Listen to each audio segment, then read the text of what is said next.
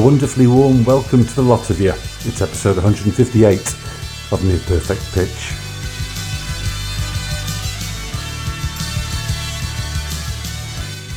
Loads to get to today, but before I kick things off, I, I must tell you that the programme's brought to you by Emperor of Ice Cream and the strawberry coconut bicky.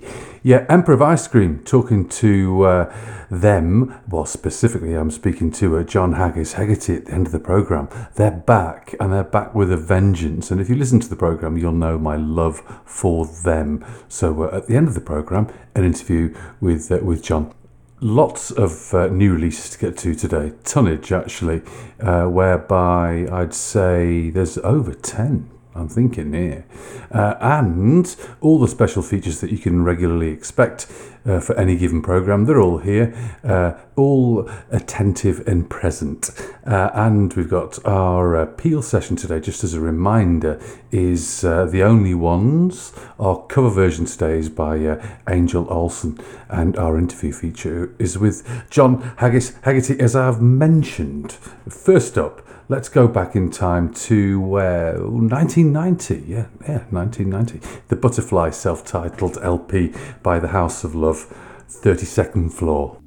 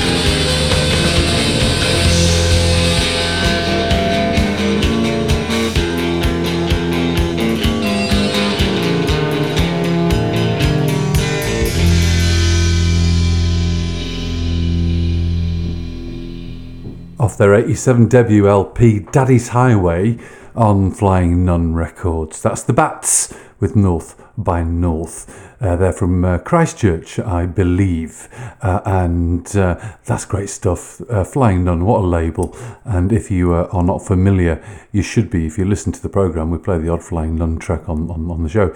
Um, delve deep, wiki it is my advice to you. And before that, from from 1990, off one of several House of Love self-titled LPs. If you really want to be pedantic, that's the Butterfly one from uh, from 1990, as I said, and 32nd Floor, The Sun Charms. Up next, brand new track from their debut long player. It's uh, their debut LP proper, if you like, i.e., a non compilation LP. This is the title and lead track, and if you want to buy it, go to sundayrecords.bandcamp.com.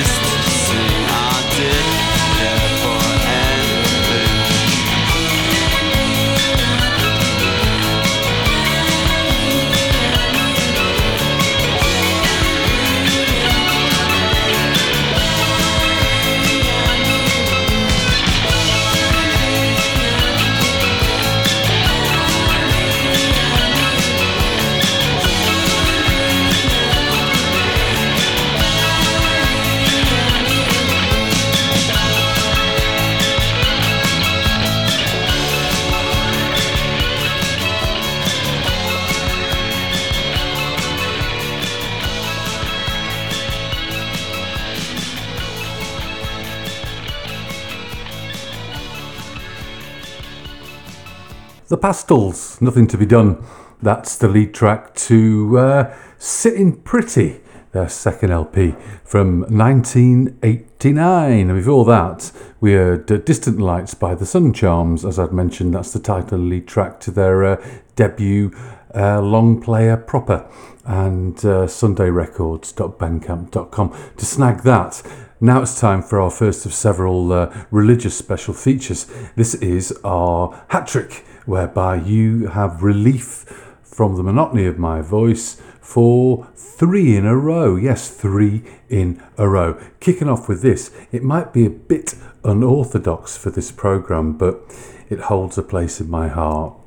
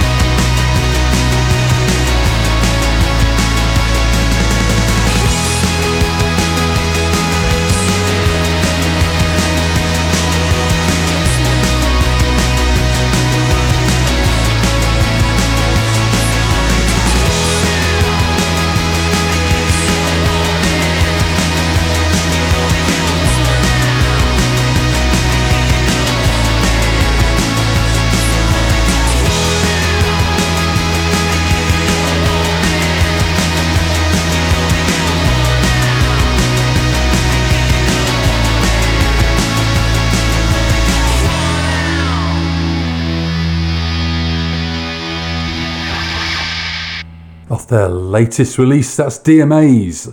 The latest release being I Love You Unconditionally. Sure I'm gonna miss you. That's a viol or viol or viol, depending on how you pronounce it, I suppose. Before that, Beauty from uh, Drugstore Romeo's Secret Plan is uh, taken off their uh, new and debut long player, The World Within Our Bedrooms. Buy it at drugstoreromeos.tmstor.es. You, you really should own it, so uh, I'm doing you a favour. And before that, as I clear my throat, from 1976, 10cc, I'm Mandy. Fly Me, a single that appeared on 76's LP. How dare you? Frog in my throat, apparently. Hear that? Lazy Line Painter Jane from 1997 by Belle and Sebastian. That's up next, but I'll give you a little taster of what else you can hear after Belle and Sebastian. Well, you can hear the relict right after Belle and Sebastian. Then it's this week's tune, This, and then we've got uh, to look forward to the obligatory for Oh, Cover Me, Essential Wax. We've got our feature peel track. We've got uh, several new releases and our interview and feature with Emperor of Ice Cream, John Haggis Hegarty at the end of the programme. All that to look forward to. First off, Lazy Line, Painter Jane, Belle and Sebastian.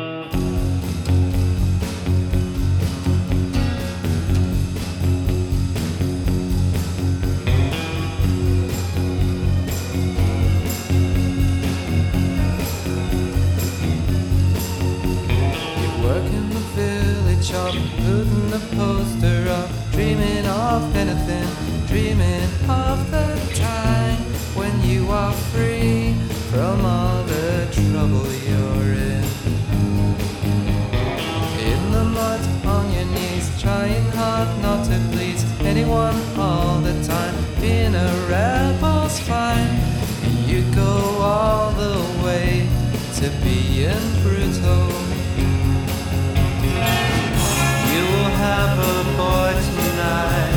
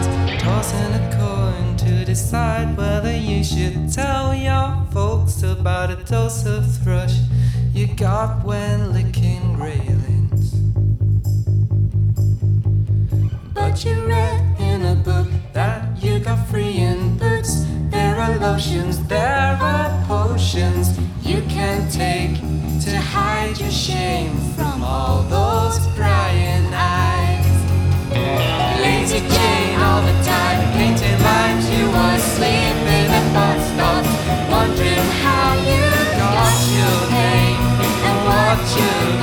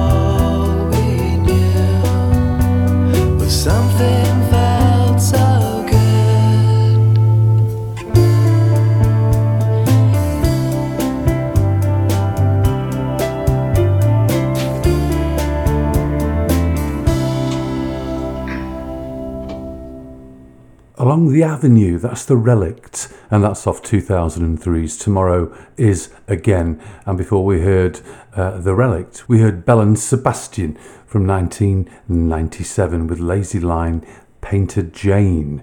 Special feature time now. It's um, it's tuned this. Now, I had, I had an odd odd tune you might think in, in the hat trick in that I included 10cc. That's being entirely personal. 10cc for me, or, or the bees and knees, always have been since I was a, since I was a kid and, and, and exposed to them. Um, sounds like they're a virus, but you know what I mean. Uh, first hearing 10cc when I was a young lad, uh, art rock as you'd probably call it, uh, magic stuff. Included that in the hat trick. Uh, this tune, this it's not your typical banger, as they say, where you get the badminton racket out or play the fake keyboards or you know go go go silly at a red light. Um, it's uh, it's just something that, that I think is an absolutely magnificent tune. It's by um, Steve Kilbey, he of uh, the Church, and Martin Kennedy of All India Radio. It's from 2017's Glow and Fade LP, and it's the title track.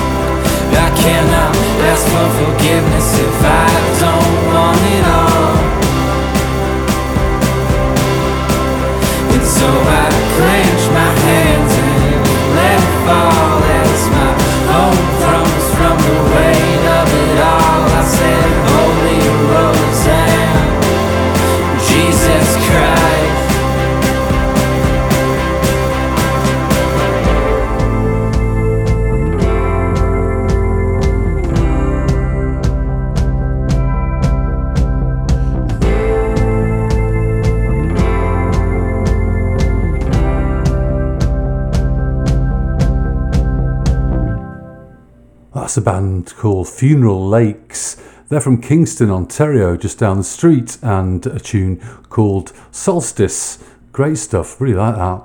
And uh, before we heard Solstice, we heard Glow and Fade by Kilbey Kennedy, Steve Kilbey, and Martin Kennedy, constituting this week's tune. This, yes, unorthodox. Yeah, yeah, I know it's not the Happy Mondays, but uh, uh, it, it means an awful lot to me. That's a beautiful, beautiful song, beautiful song indeed. Now, Hit the North Part 2, The Fall, is this week's obligatory Fall Ah track. Every week we play a song by The Fall. This week is no different. This is the B side to Hit the North from 1987.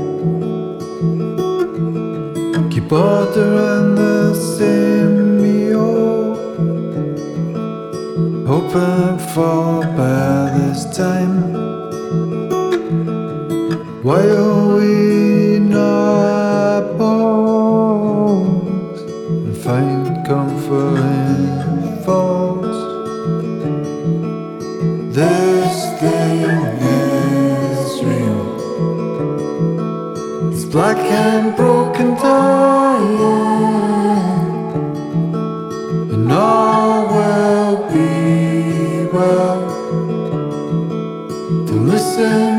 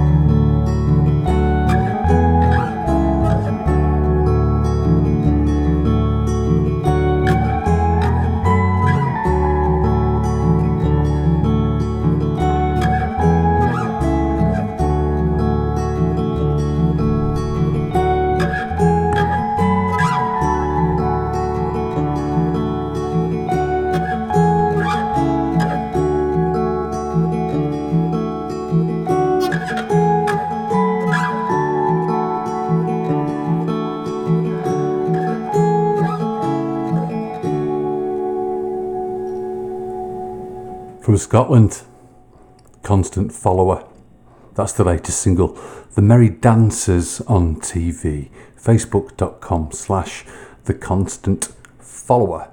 And before we heard The Constant Follower, actually just Constant Follower, no the there, ditch the the.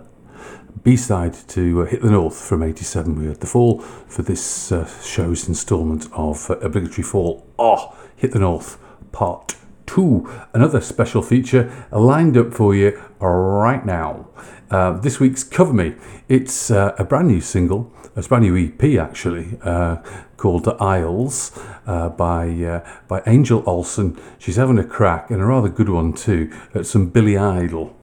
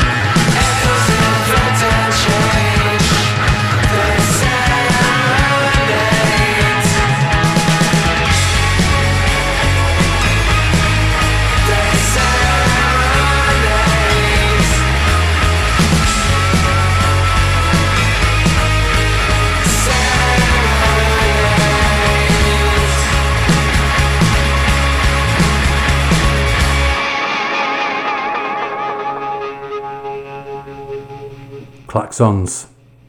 That's Echoes.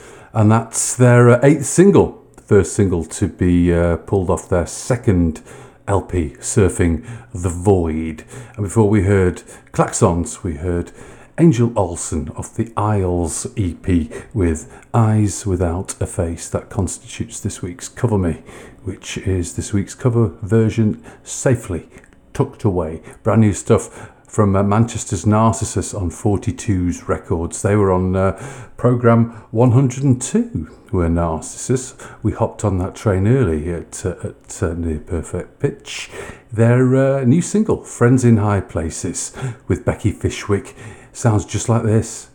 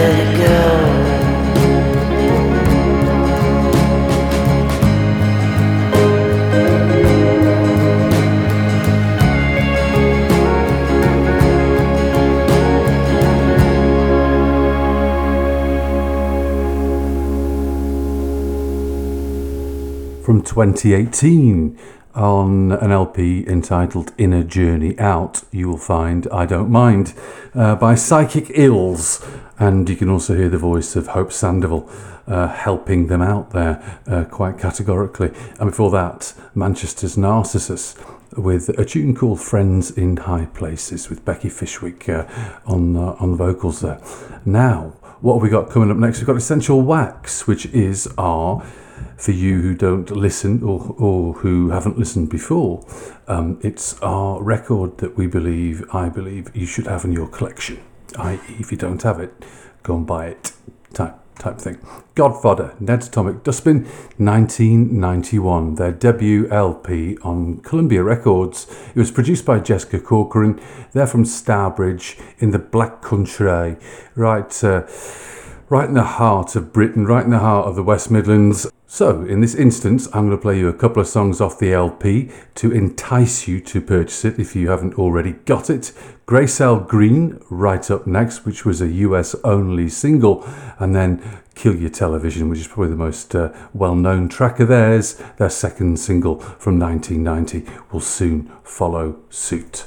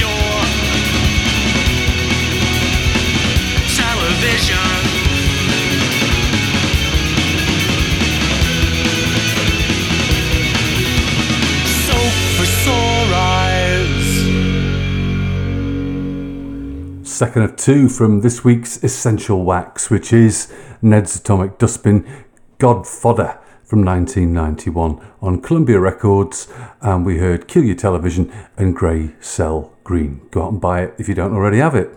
Now, up next, Dot Allison, she of One Dove Magnificence, with her latest work of beauty off the brilliant and brand new Heart Shaped Scars LP. Let's hear Cue the Tears.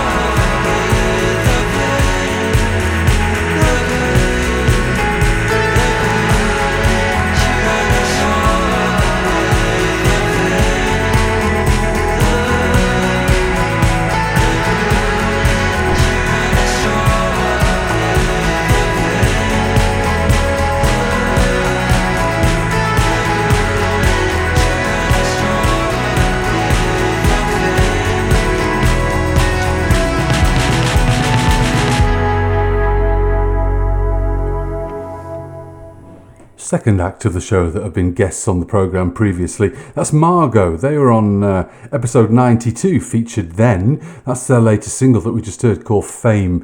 It's it's a beautiful track, I hope you agree, and you can get it at Margot Band UK. That's Margot with an OT. Uh, margotbanduk.bandcamp.com. Before that, Dot Allison. Isn't that beautiful? We heard Cue the Tears off the latest LP, Heart Shaped Scars. Been trying to get her on the programme, but uh, to no avail. I shall keep, keep trying. Another special feature to get to this week's uh, feature peel track. We're going to go back to 1978.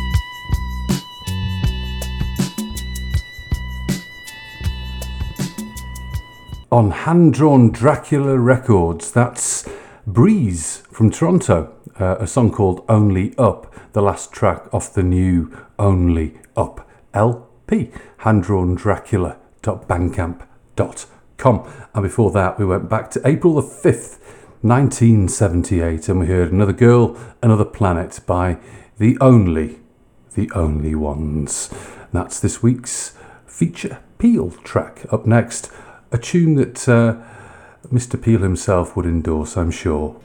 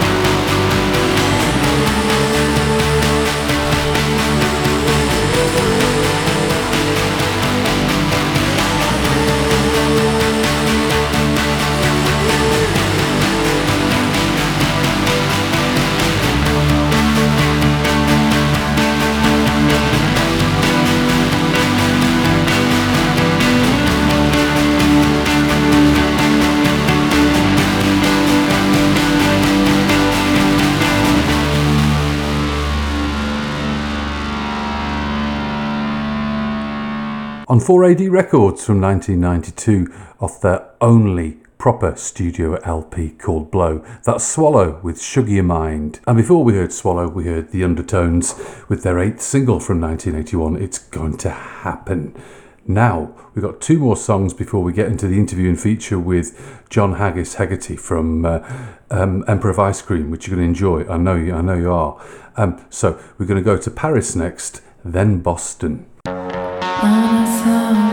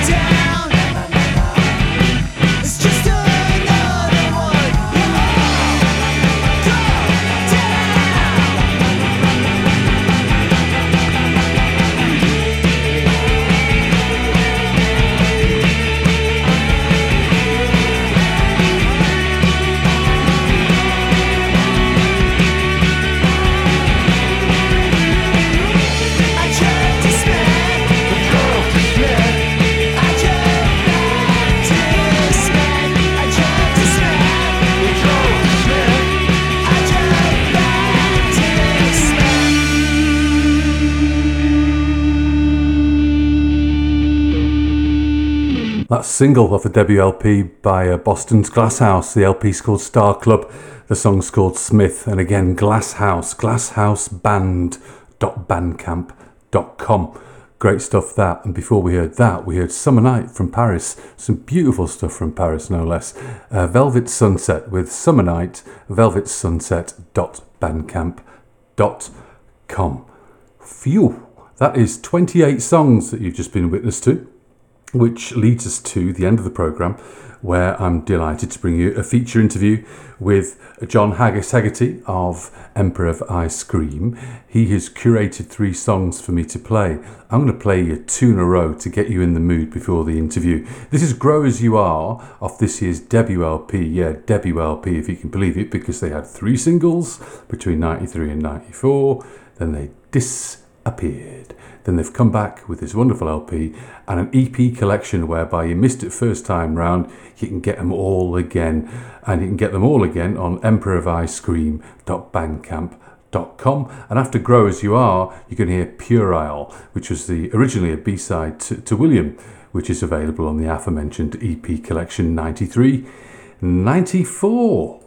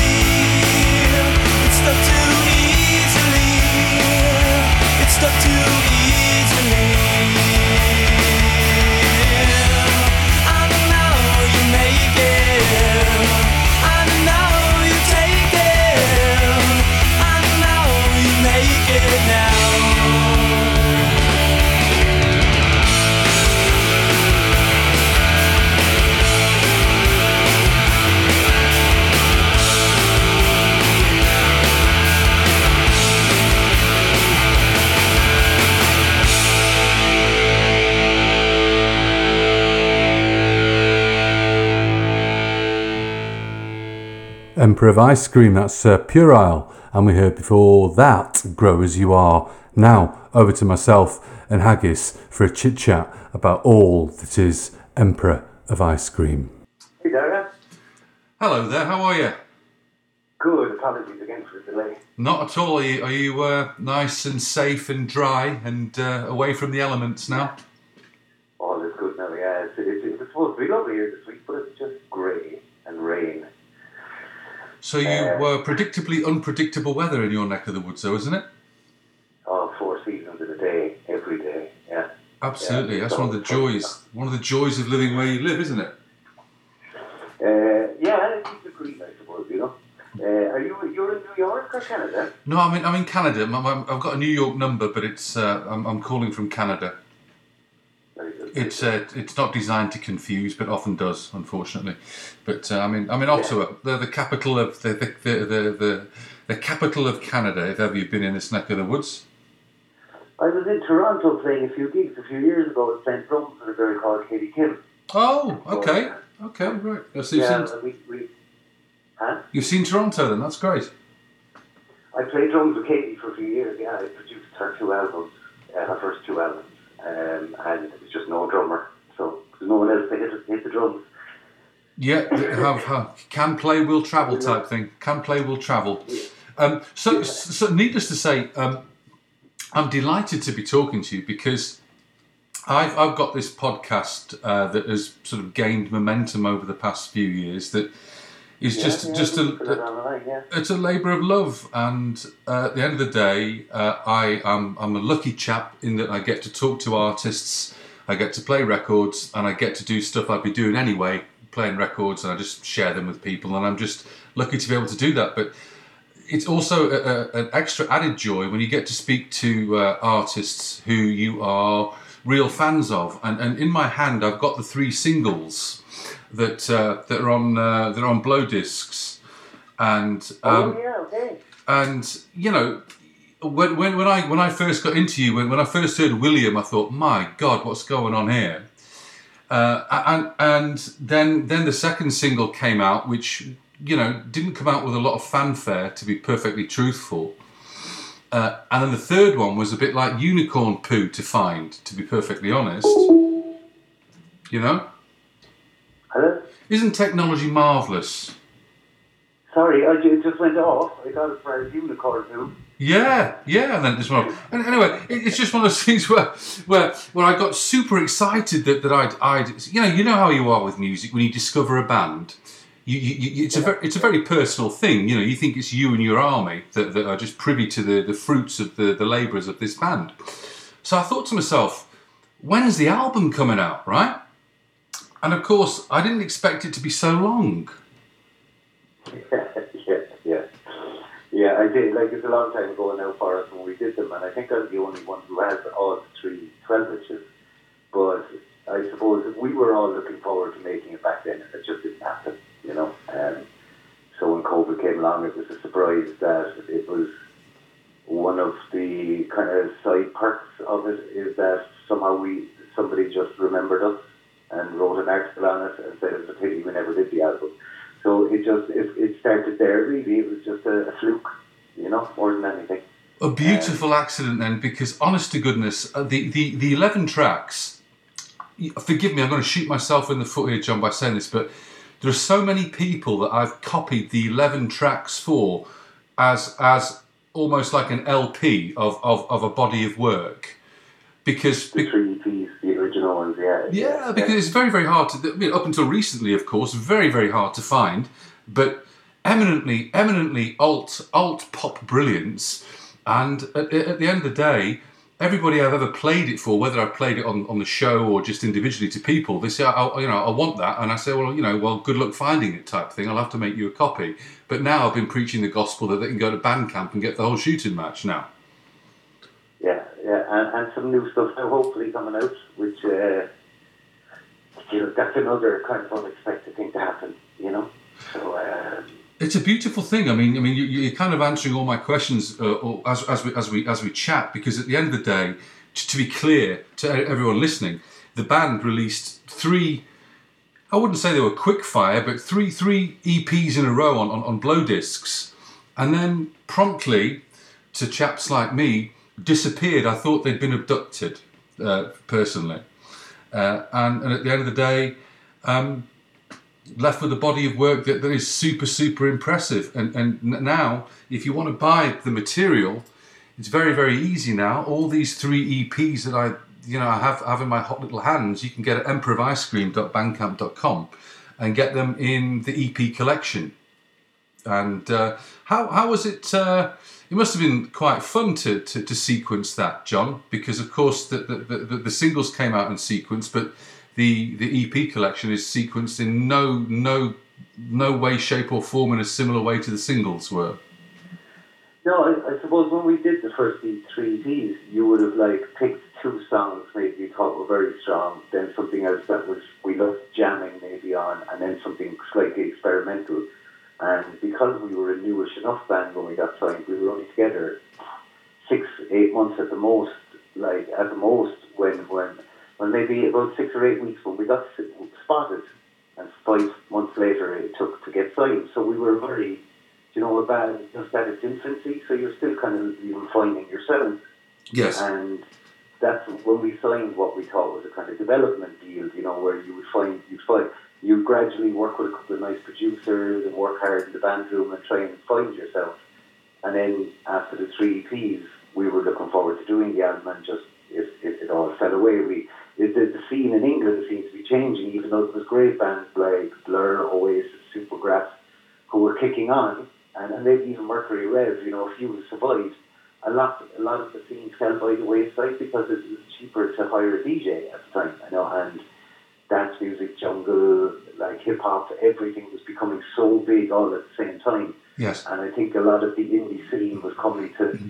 not the end of its, you know, like it had got to this amazing height Yes. where in the 80s it would have been great. You'd like bands like Cure and stuff who were breaking through the whole time, great bands. But suddenly at the start of the 90s, every week there was a fantastic album coming out. You know, whether it was like Stone Roses, Underworld, Smashing Pumpkins, um, Teenage Fanclub, it was just every single week there seemed to be a brilliant album coming out. And then by the time I think we got to make, or we were about to make the album, it seemed like the scene was kind of on the way down somehow. I agree. Uh, I agree. Anyway. you? Yeah, you were against. You're up against it. You're also up against really sort of uh, nepotistic journalism as well, because um, forgive the expression, but you know a lot of the journalists were up the arse of Manchester, etc., and uh, dropped a lot of indie stuff. you noticed that they would pick up bands and then tear them down pretty quickly. Oh. It seemed to be an awful thing to do. You know, like Yes. you could see bands that you knew and they were being built up, like billed as the next big thing and bigged up, and then suddenly their album came out, and if they didn't give it to the right journalist, it was ripped. You know, and, and it seemed there seemed to be a lot of power in who could make people and who could break people and. That's right. I, I don't know. I suppose you were lucky when you saw a good band who was signed to a good label who, you know, the label stuck with them for four or five albums, you know. Yes, yes. I, I always thought. see the progression, you know, even like bands like Talk Talk and stuff like this. Who would Oh, talk, talk, band and then talk, talk. Experimental band, you know. So, Yeah, yeah, yeah. I mean, totally. I mean, talk, talk about uh, talk about uh, avant avant post punk stuff. I mean, some of the talk talk stuff in the latter years was just mind blowing. That uh, the, the vast majority of people don't don't quite under, either know of or, or, or can get their their heads around. Rather, it's very uh, it's it's expounding the boundaries of jazz and uh, and chamber chamber music as well. It's it's very Yeah, into. just, just even even the form of songwriting, you know. Oh yes. I think they, they were exploring, and, and I suppose a lot of bands who start with, you know, I suppose a lot of the reason, like even the Clash moved on as, as they grew for a few albums was, you know, you can write great songs with three or four chords, but then suddenly you want to get more, maybe you want to say more, maybe you want to experience more through music, and you're learning all the time. Mhm. You know, like yeah, one door opens, and another another hundred doors open. You know, the minute you find one type of music, it, it just continues to blow you away. It's the rabbit hole, isn't it? The rabbit hole. For, uh, Oh, yeah, yeah. Um, where we never stop learning, hopefully. you know. Oh, absolutely! It's an ongoing education. If you- If you love music, it's it's it's it is an ongoing education. Even even just trying to just to explore the past is a job in itself. Never mind what's happen, happening currently. It's it's hard enough to keep track. Um, now now with with regards to to, to, to blow discs. Um, I, I, I- thought it was, it was it was it was really cool that you managed to be on this little label, but I always thought one day you'd end up on a label like Setanta or something like that, you know, like with the Frank and Walters and and, and, and, and such like. I, I always envisaged that for you because I thought I thought you were such uh, a wonderful, fresh uh, sound that, that, that, that largely was unnoticed. So I'm really happy that you are back, first and foremost, that people can, as the old audience, appreciate you and reappreciate you. But it must be wonderful for you to be. Um, uh, on, on the receiving end of new new fans who have heard you for the first time, and then of course we'll talk about the new album uh, that that that features new material. Of course, um, it must be wonderful to, to to to to know that you are being well received by people that didn't know of you 25 years ago. It's like uh, when I was growing up, I'd say like like many others out there, you were 13, 14, you heard a song that blew your mind, or 11 or 10, or had an older brother or something, or Yeah. you went to your first gig. But we were, I just always felt privileged because it was like, it was in Cork, there was a lot of people coming back from London who were kind of like, they looked like they were homeless, but they were kind of punks, you know, and they'd be telling me about London, and you, there were some great people bringing bands to Cork. I mean, before Sir Henry's in Cork was it became a kind of dance mecca. Uh, You could go in, you could see Sonic Youth, you could see Nirvana. You could like every week there was Mercury Rev, Pavement. There was somebody coming Yeah. from either America or England or Europe. So there was a couple of good promoters bringing great bands, and then there was younger promoters bringing small punk bands down to West Cork. So I always felt privileged when we, I just, when we got when we started doing gigs. I felt privileged to be part of the scene, and we all had bands that we looked up to. So even now, being back now, I think it's still the same for us. Like we, I, I, I myself and I personally just felt privileged to be part of such a, a scene that was so exciting back then. And now, like even my son, he's he's listening to a lot of '90s stuff like Swervedriver. Oh and yes, Stone Roses, and and like I can see him and all his friends falling in love with like it just just starting out into this abyss of music. Oh, isn't it wonderful? It's like seeing a young. It's like it's like seeing a young couple in love, and you go back and think. You think to yourself, well, you've got it all. You've got it all ahead of you. yeah, and I excuse me. But um, yeah, I think when I was young, definitely, I when I went to gigs, I loved it. When we got into a band and we were lucky enough to support some great, you know, travelling bands that were coming through Cork, Yeah. you felt privileged to be going on before them. And even now, when we're back making music, it's just a really nice surprise to be writing with the lads again, trying to like we've made loads of demos for the new music for for like this idea for a new album, and some of it is slow but can be very anthemy, and at the same time, it's it's like a kind of I don't know, nearly like a, a kind of shoegaze but more dreamy again. And then some of the songs are fast, fast and hard, and that was the thing maybe with the band with, with the Emperors was we loved so much music that it wasn't like every song was going to sound like Jesus Mary Chain would have a sound, The Cure would have a sound, Yes. and we loved all those bands. But I think we kind of came from a place where we looked up to them all so much that our, our sound drifted between kind of dreamy to hard and poppy or heavy. Like there's some parts at the end of, of some of the EPs, and it's almost maybe like Thin Lizzy or or you know, Yes. really heavy rocky, and there's other parts then are very drifty, and and so I don't know. I always enjoyed that element of it. Like you know, some people as fans would like to look for a band with a sound. I don't know if we were ever that type of band that we you know ride with that sound. I don't think you did. I don't think you did. I think I think that's fair because you know you know grow as you are for for instance on on Skin Tight the, the, the last song which is actually the only thing only song that isn't included on the EP collection.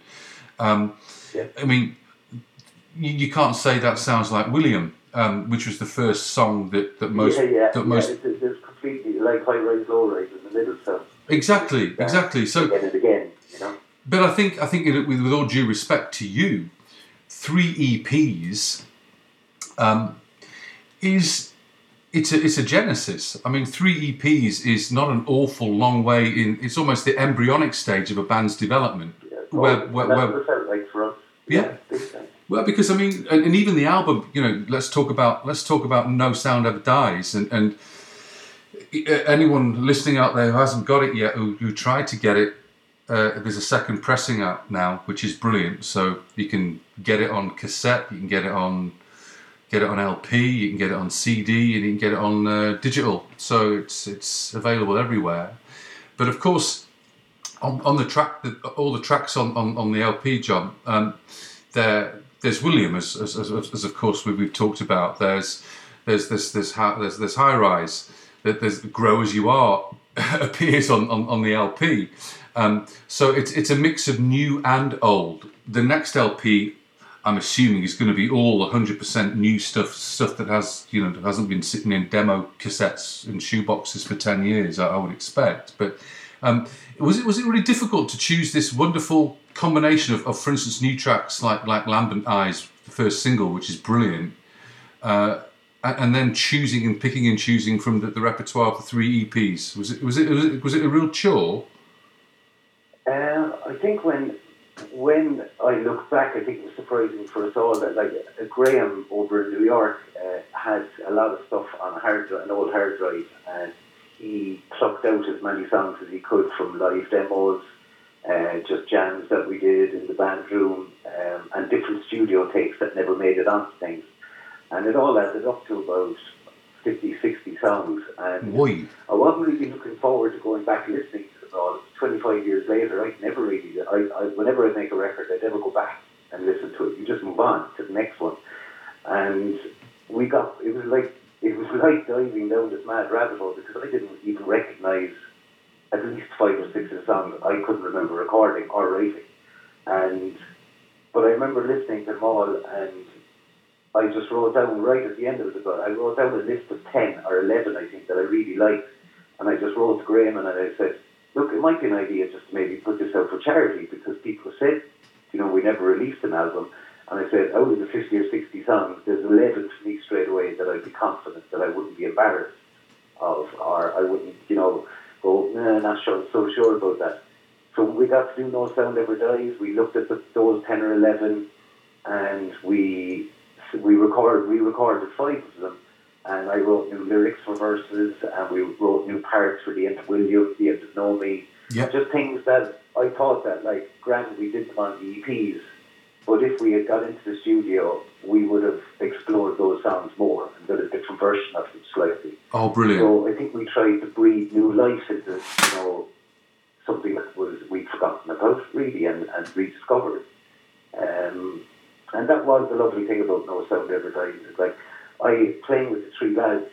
Um, I, I just loved Cullum as a drummer and John Lynch, the, the, the original drummer, Eddie on bass. I loved his kind of punky, nearly Yeah. in, in some ways like nearly like uh, comic booky, but it was like we just so full of life and driving. Like it was always melodic, but really, really punky. And Graham then loved everything from spiritualized to to Smashing Pumpkins. So you know he was just electric as a. He was only 15, 16 when we met him, and he was already a brilliant guitar player. Wow. So to be real, I loved listening to all their parts. I was just slightly a little bit embarrassed with me because I was so young. So it was lovely going back and rewriting the parts that that I was like, yeah, those lyrics are a bit iffy, and I, if I, you know, now looking back, and I knew then that I was only a young writer, so it was, it was lovely to, to approach them again, you know, through such a long looking glass, and and go, okay, I can improve this, and you know, it might be fun.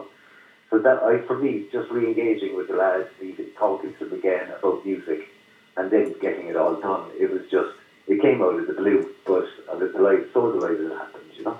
Oh, what a joy! I mean, honestly, everything everything came together. Everything from the artwork, which of course Graham handles, um, you know, and then, then then there's the production, which Graham handles, I guess. Uh, uh, in, in, in, in, in- you know, because I mean, think Graham is the Graham is the quickest at doing all that. Like, Eddie Budd does a lot of the artwork. With, you know, in conjunction with Graham, I do the videos, and Eddie Yeah. Kilbey, our original manager, like he was the first one to get onto it saying you're going to have to release an album as this is just a lovely article and all that music is sitting there.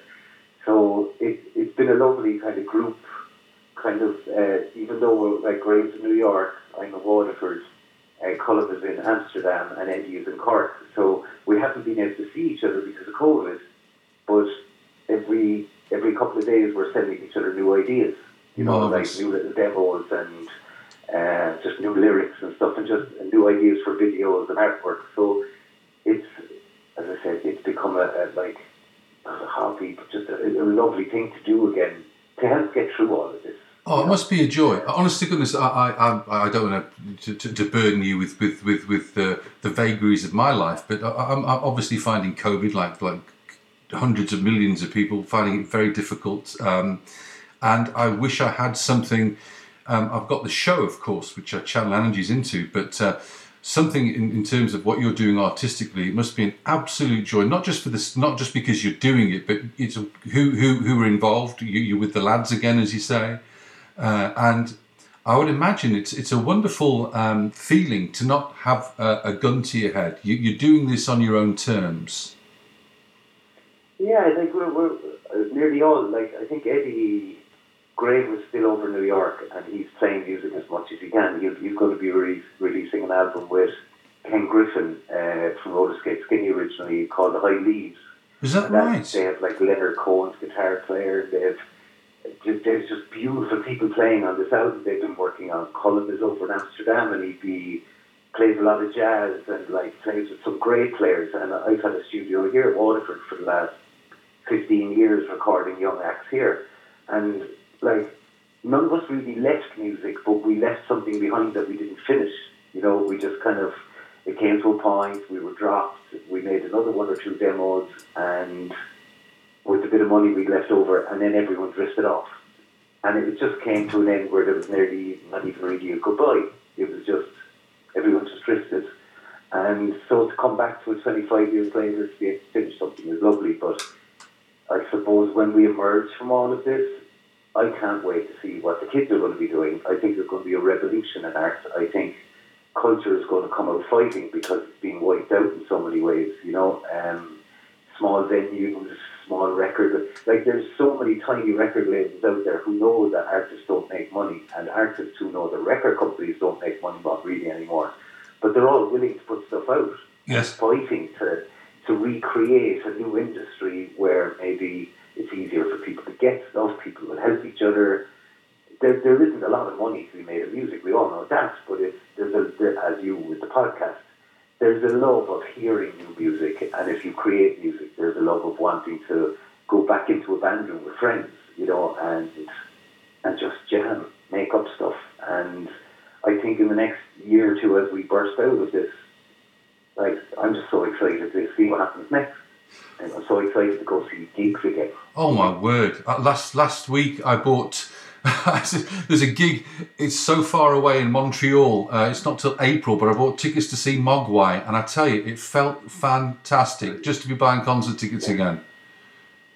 Yeah, I've seen them five or six times, and they're just Insane. I saw them once in Belfast. I drove up, and a lot of people there were expecting them to blow their eardrums. You know, they, they, they just they were on this tour where they were playing so loud.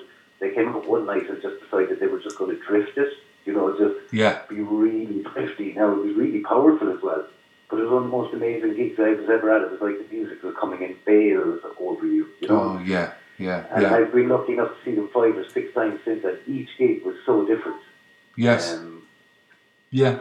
And, and I'm so happy for them. No, I love bands, you know, as I was saying earlier, like Jesus and Mary Chain, but, but I love bands who just on the screen. I must have seen them a massive attack 20 times and no gig has been the same, you know? True enough. Um, True enough. Yeah, you're absolutely right. There's nothing formulaic about those bands. yeah, like I, I know that Primal Scream would be known for, you know, Prince Screamadelica and being a bit rocky and being a bit bluesy and being a bit country and whatever. But like at one stage there, they had Kevin Shields with them. There was, you know, I think it was after Exterminator, and it was just so heavy and hard. Yes. Then the next album then might be all like glockenspiels and organs, you know, and country guitar. Yeah. So it's yeah, I just love that when bands kind of I don't know go where what they feel is what they want to say next, you know. Well, it's it's a luxury. Uh, not not many bands have got the ability, or forgive me, but the, the brass bollocks to be able to do something like that because it does take guts to be able to, to vie off the beaten track. I mean, you've you've you've given your Mercury Rev as an example. You've, you've name dropped them twice. Uh, they are a prime example to me where they they do what they want, how they want, when they want, and uh, respect respect to them, and they, they've never compromised at all, despite being on major labels and what have you. So, uh, I think it's it's it's it's hard to do, isn't it? When when you're a part of the machine, is you know to to maintain that integrity and control, uh, whilst having the machine take care of you. But having said that, the industry that you were brought up in, you know, during the uh, the, the the blow discs days, it's a whole different animal right now, isn't it? It's it's almost like a self promotional online online and uh, uh, do it yourself type endeavor, isn't it? Yeah, I mean, in one way, it's beau- it's it's lovely that people can be in charge of their own artwork, how they want to be seen, what platforms they want to put their music up on. But it's so tough because it's so much work, and a lot of artists aren't built to do everything. Like one might be writing songs, but then they might be great at interviews, or they might be great at making videos. You know, it's very hard to do everything. But I think for bands, as you said, like Mercury Rev, Pavement, um, and, and bands like where their label just believes in them and just said, yeah, what producer would you like? Or we'd recommend this producer because we think he'd be great for him. They're like, yeah, we go to Berlin and work with whoever. I mean, I think that's half the excitement about a band is, is trying to get in with with other people who are willing to talk to you and, and, and help you create the thing you're trying to create. And Yes. if a band is lucky enough to have a good manager, good fans, good friends, and a good label to support them, I think you're kind of kind of sort of like Sonic Youth, you know, and like there's so many bands that have just had such a long career by and as you said, you know, never compromising their sound. Like making the radio bend to them, you know, making culture bend to your sound. Absolutely. White Stripes have done it. So many bands have done it where they were like, this is their sound, deal with it. Yes. Um, Yes. and, and, and you know the radio in the end bends to you. You become you become playable because people want to hear you. And I don't know, John Peel knew it. People who love music and go play records and talk about music, they know that you know there's an audience out there. It's just getting the music to the right people in the right ways. And I think for a long time, radio has let people down in the way that it's it's nearly taken all the characters out of radio or tried to and replaced them with people who sell ads. But I think we're going back to a period now where through podcasts and through great YouTube sites and people talking about music where they're not being compromised at what they, you know, no one's controlling what they say and they're not mainly selling ads. That's right. I think really they can really push music to the right places and to the right people and that's got to be um, it's got to be a good thing, you know, it? we needed something like that to happen again, I think, you know, for, for young bands. Yeah, I think you're right. I, I couldn't agree more. I think if you remove the avarice and the greed, uh, and people are just doing this, um, you look at you look at uh, you look at what um, what's happening at, at uh, Louder Than War, for instance, uh, and these these type publications. No one's making money hand over fist. They're doing it out of love of music. Uh, and it's, it's it's a beautiful thing, and there are more and more people who are springing up who are just selfless, and, and some of the most selfless people I've met in my life, in you know, in terms of who I've crossed paths with, uh, have largely been in the music industry. It tends to breed that kind of uh, temperament and and uh, ethic. Uh, as far as as far as I, uh, you know, an ex music industry sales rep as well from many many years ago, and some of the relationships that I've forged that have lasted decades have, have got the common thread of music, and it's a, it's a quite beautiful thing that perhaps sometimes you, even as I do, take for granted, but you have to keep pinching yourself every once in a while. I think. Yeah, there was like a film a couple of years ago. It wasn't a great movie, like the boat that rocked, but like it was about that great story of Yes. radio on ships off England, you know, and Yes. you saw it tune into Luxembourg FM and whatever you could get on at the time. But like in the movie, I think Philip Seymour Hoffman, someone was kind of complaining, you know, that there's no new music, and he's saying every time that a kid falls in love and writes a song, that's their fingerprint on it. No matter what, it sounds like somebody else, but it's their song. And every new young group or generation of kids that comes through brings their fingerprint, their new sound. Like at the minute, the, a lot of the kids I'm hearing, like they're playing stuff that might sound 90s-ish, but they're doing it their own way, you know, or like even things like Mac DeMarco, you know, bending strings, and a lot of people are getting into kind of maybe like, it's maybe like a psychedelic 60s feel, but Yes. maybe slashed with 90s music, slashed with something else, and they're doing it their way, and each new generation is going to, you know, if you're a fan of music and you hear new young bands, and you're like, holy shit, they're just amazing, you know? Like, that lets you know again that there's always going to be new music around the corner, no matter how down we get, oh yeah, it's all been done, or blah, Yes. blah, blah. Yes. There's a new band that comes around the corner and just blows your mind. I mean, like, when I first heard Pavement, I thought it sounded like a band falling into a room and falling out of a room while going through all the instruments. And it did. But that was that lovely kind of slacker, you know, skateboard sound. Yes. Like it was, it's 20 years ago here, now, only in Ireland, that people are getting into skateboarding big time and like, you know, boards being built all over the place. They write music like that 30 years ago for that sound, you know? And I think that's why a lot of kids are getting back into 90s stuff because for the last 10 years they've been fooled into thinking, oh yeah, the only way you're going to make a success is you're a YouTuber or you're a this or that.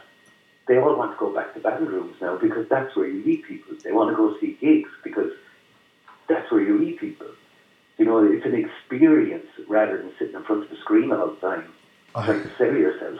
Well, I hope you're right. I hope you're right, and I hope that this, you know, last eighteen months of being quarantined up to the hilt is going to be almost like a, a catharsis when when when when people are allowed out, uh, you know, properly. A- a- again, as I say, for me, I've just just to go to a concert is something that I just hark back on. I mean, I'm feeding on memories right now because you know this, this, I'm not likely. I'm, I'm not not likely to go to a concert for, for, for you know quite some months, but I'm certainly going to be accruing my tickets and, and pre-booking them and having something to look forward to because it's the it's the only tangible thing. As you quite rightly say, um, you can hang your hat on there always being new music.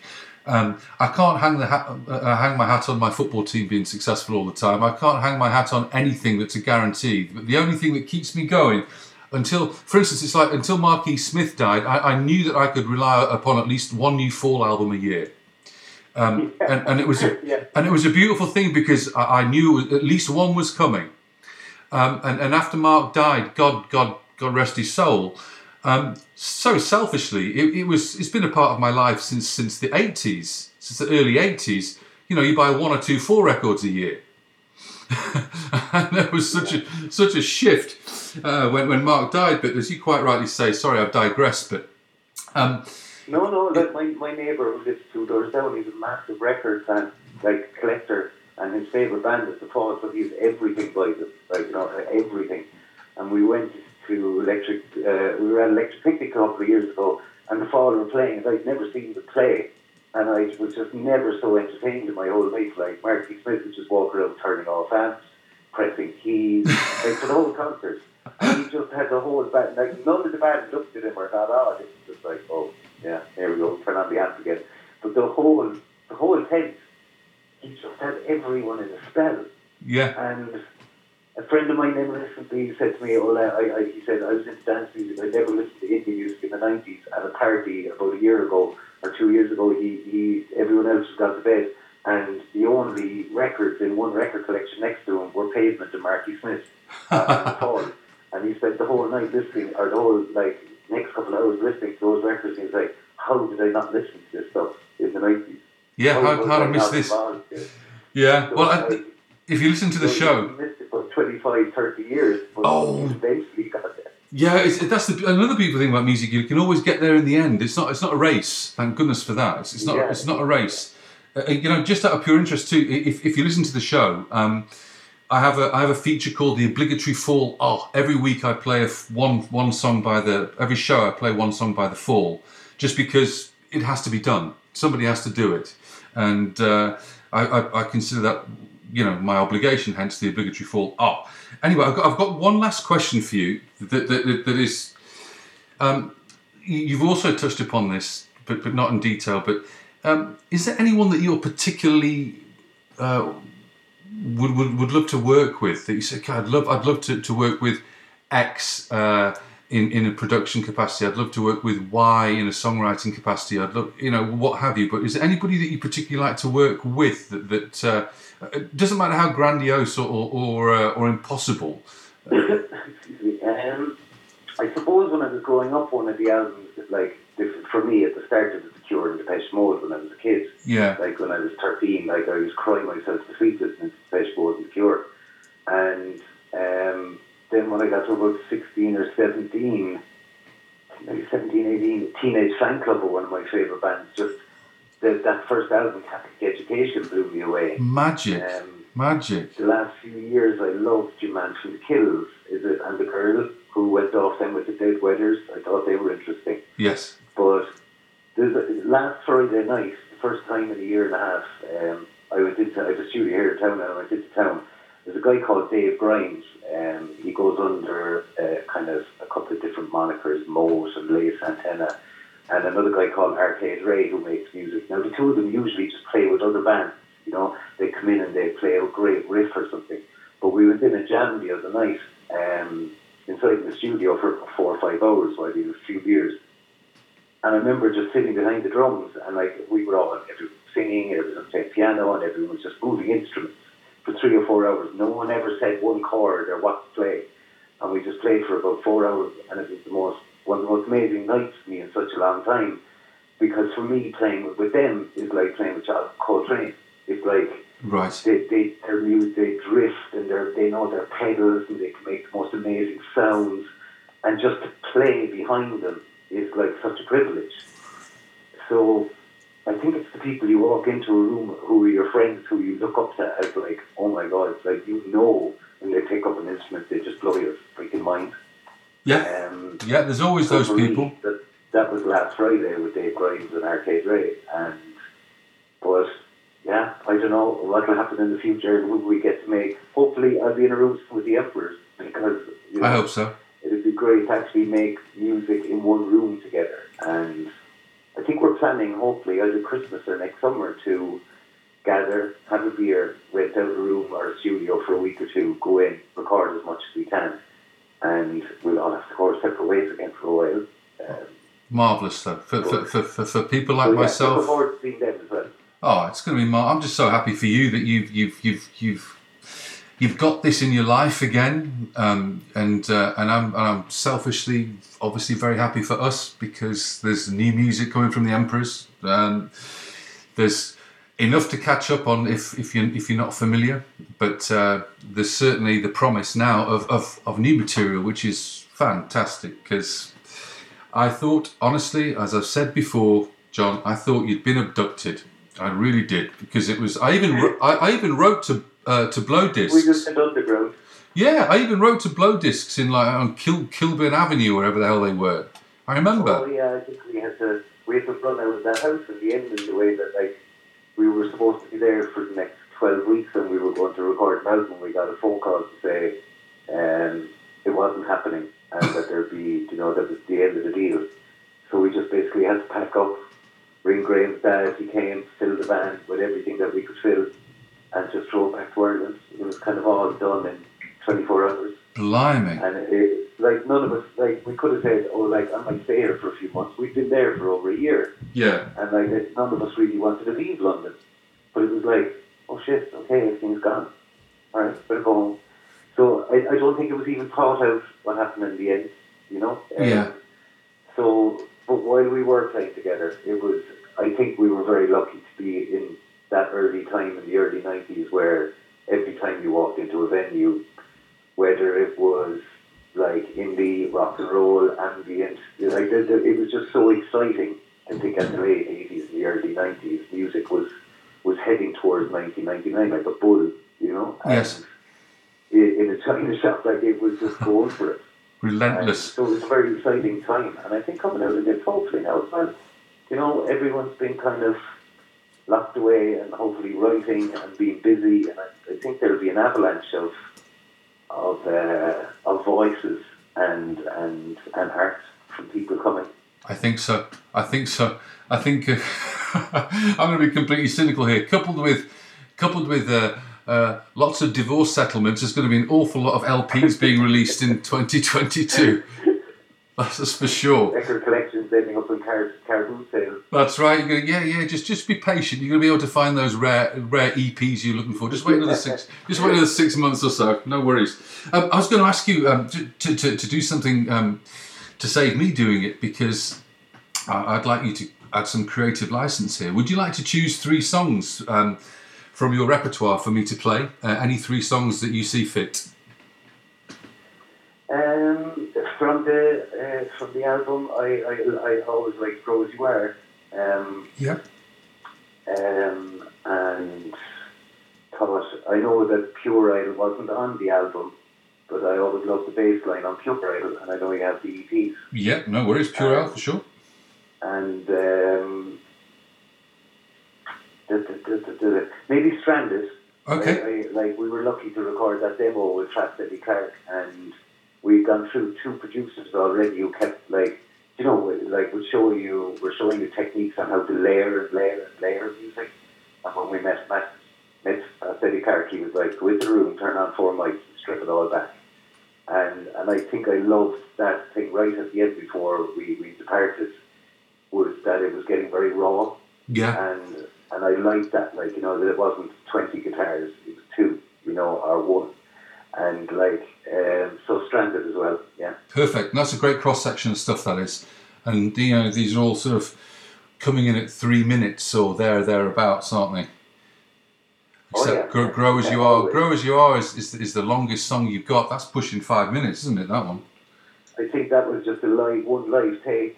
Yeah. That was the last recording we did with Eddie uh, in that studio in London. Um, and he was just like, as I said, it was he was a real believer in keeping it as real and raw as you could, so that when you went out to do it live, Yeah. that's what it sounded like. And and you know, of course, we loved. We'd only just got into studios for the first time, so it's lovely learning about layering guitars, layering vocals, bringing in every toy and machine you could think to have fun with. But there was a lot to be said as well for just going in with your instruments and, and having fun, you know. Magic. Yeah. Um, those days. Those days. Maybe maybe it'll be in your book, John. Because I mean, there's a book. There's a book in here somewhere. I think there's a book. this is the, yeah, there's a lot of stories in there for to remember. Huh? A lot of anecdotes, I'm sure. At least, at least a blog, uh, some something along those lines. I got, and the, the, I keep saying I've got one last question for you, and I keep lying because I keep asking you more. But but this this truly is the last one, and it's hypothetical, and it's got nothing to do at all with music. It's um, you're round you're round my house after a successful gig, and you've got a hot beverage in your hand, and I come out of the uh, the pantry with the magic biscuit tin, and I ask you uh, to choose a biscuit, past, present, or future, any biscuit on God's green earth, what would you choose? When I was a kid, it was always Mikados, you know. Okay. With the strawberry stripped down the middle, and then there was some pink with the little bit of coconut pieces. Even though I didn't like coconut, there was just so much on that biscuit. It was a value biscuit, that's for sure. No, no, and I I love. I also love the way that you didn't hesitate because a lot of people vacillate and mm, ah, and you were straight in. So you've you've got to stick with it. Stick to your guns on that one.